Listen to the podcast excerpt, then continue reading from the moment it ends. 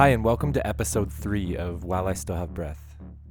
Thanks for coming back. And I just want to say, like I did in episode two, this is part three of a series of episodes. So if you're listening to this episode and this is the first time you've tuned in to While I Still Have Breath, I would suggest going to episode one and listening from there, just so that you can kind of have a better understanding of what you're hearing.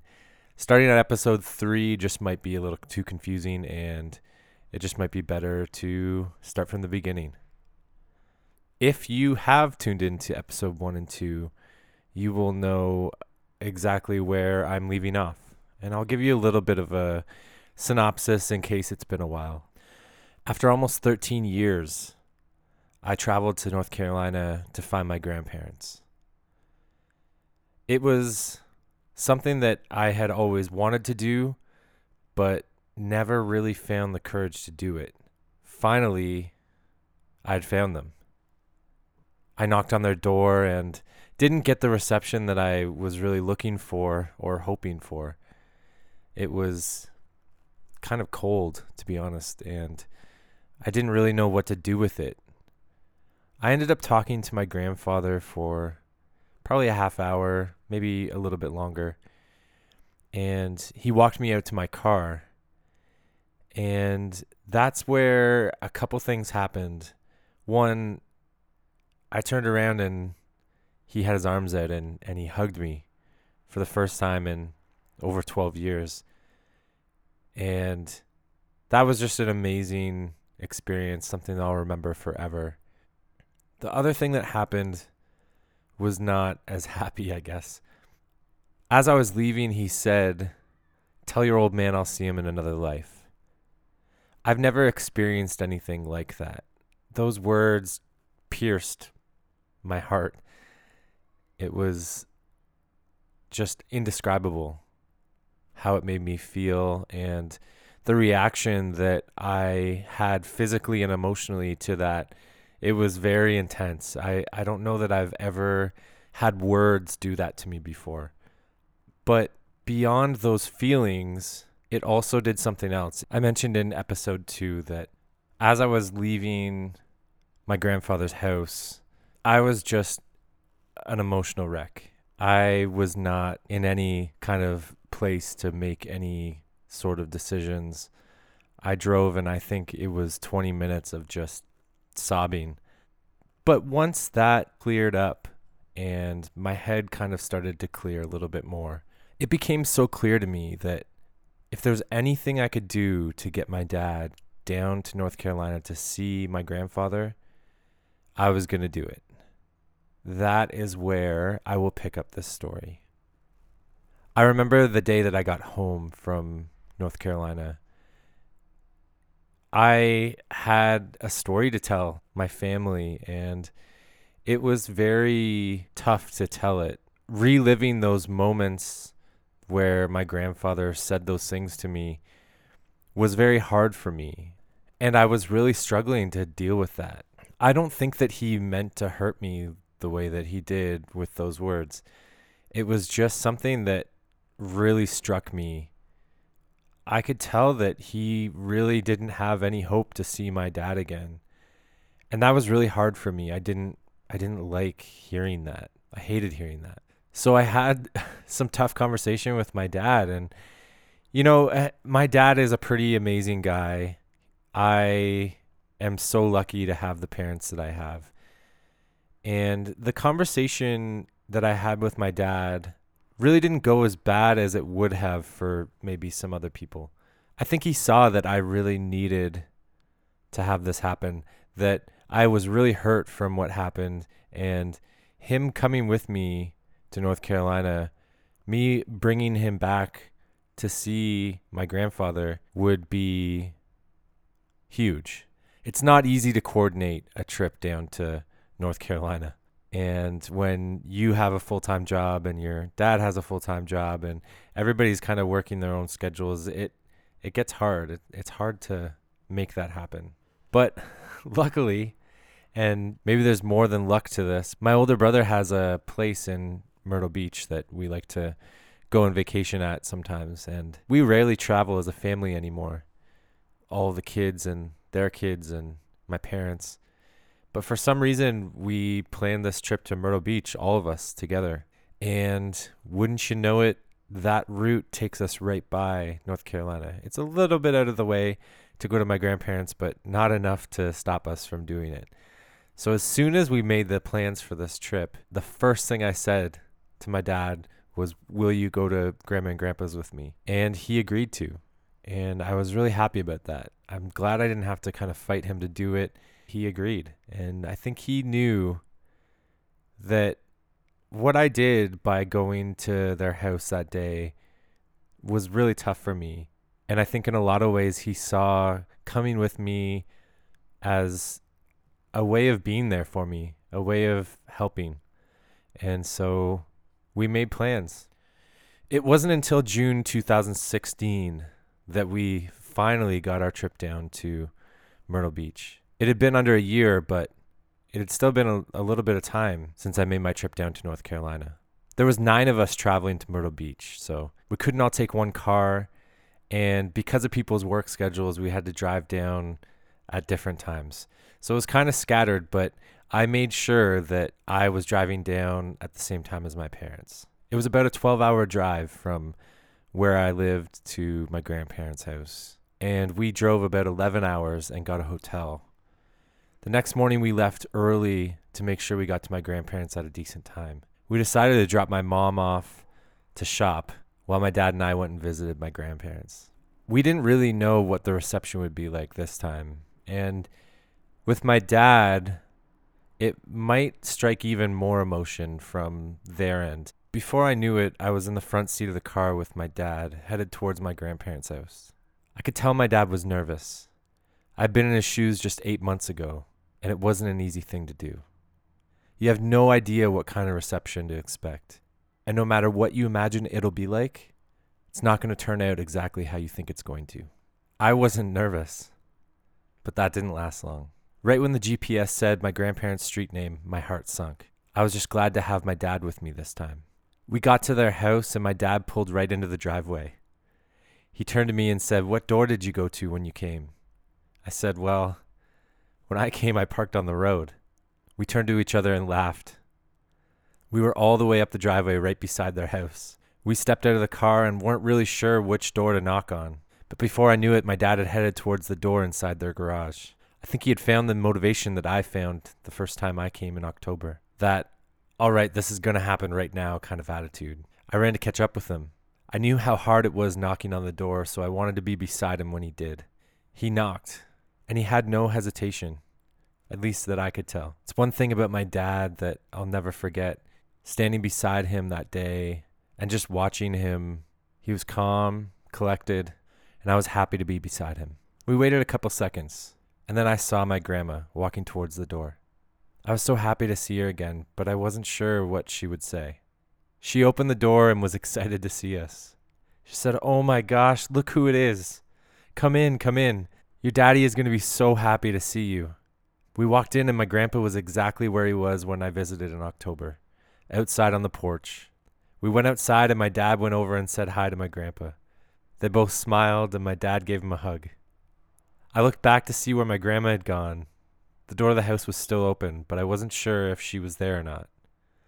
As we started to sit down on the porch, exactly how my grandpa and I did when I visited in October, my grandma came outside again and said, why don't you all come inside and talk so your daddy doesn't get too hot? We all went inside and my grandma sat down with us. Things were so different this time. I was so excited to get to talk to her and finally catch up with both my grandparents. I sat there with my dad and grandparents catching up as time flew by. We'd only planned to be there for a half hour, but an hour had passed and I know we could have easily spent the rest of the day just talking. I didn't want our time together to end. With every story we exchanged, I felt more and more like I had my grandparents back. It felt like the void that was created over all those years of not talking was slowly filling back up. We did have a bit of a schedule to keep, and my mom was at a shopping mall, and she can spend a lot of time there, but we didn't want to leave her there all day. One of my brothers was flying into Myrtle Beach that afternoon, and we were still four hours away. I could tell my dad almost had to force himself to get up out of his chair because he didn't want to leave. All right, let's take some pictures, he said. I was so excited to have a picture to help remember this day with. After we took some pictures, my grandma gave us a tour of the house because this was our first time seeing it.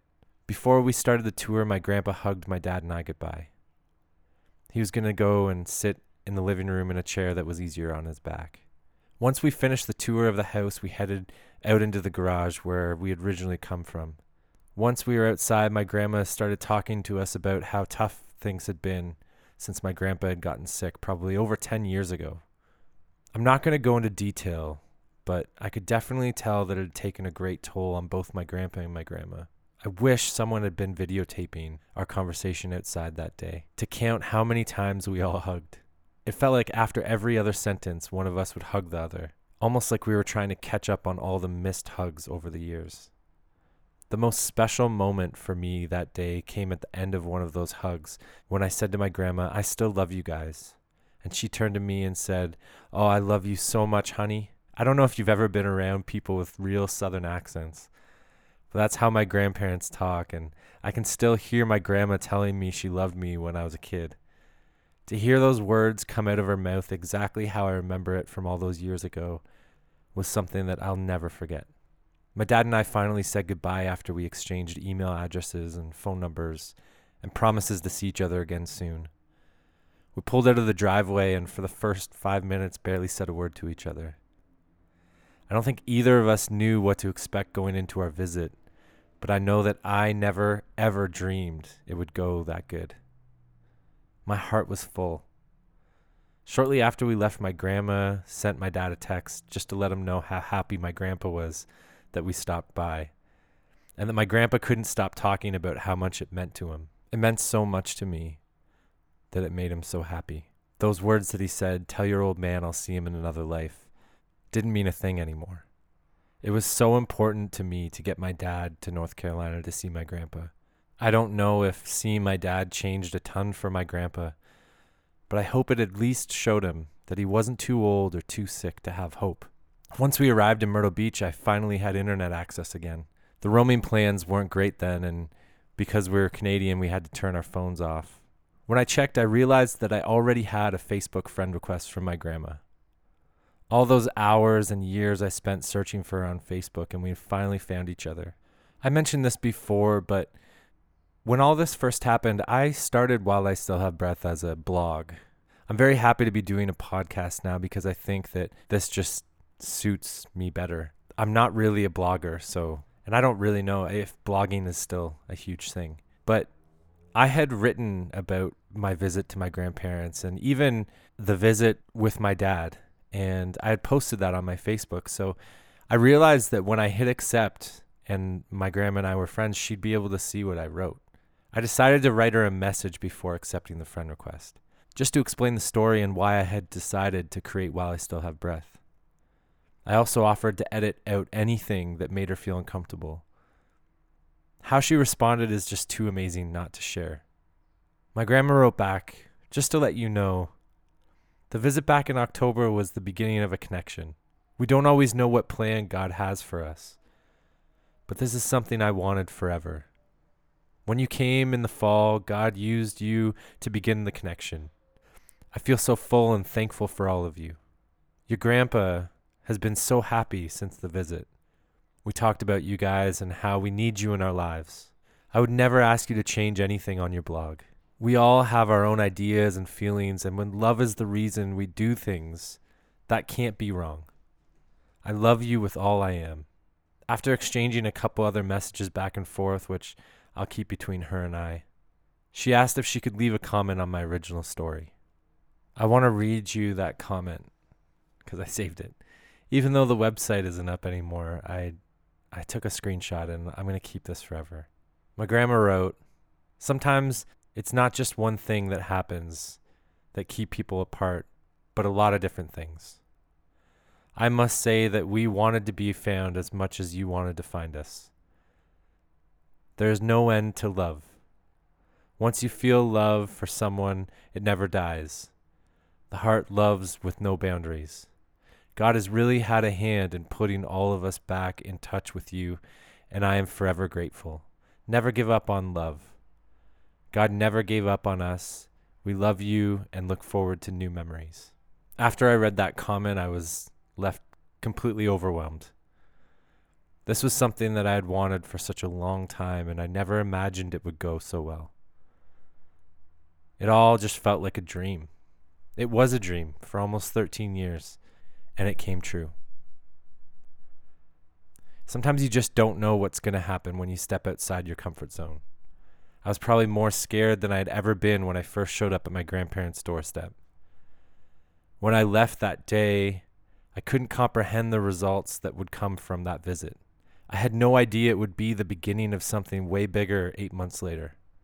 What's even harder to grasp is that the outcome from my first visit probably isn't even close to being over.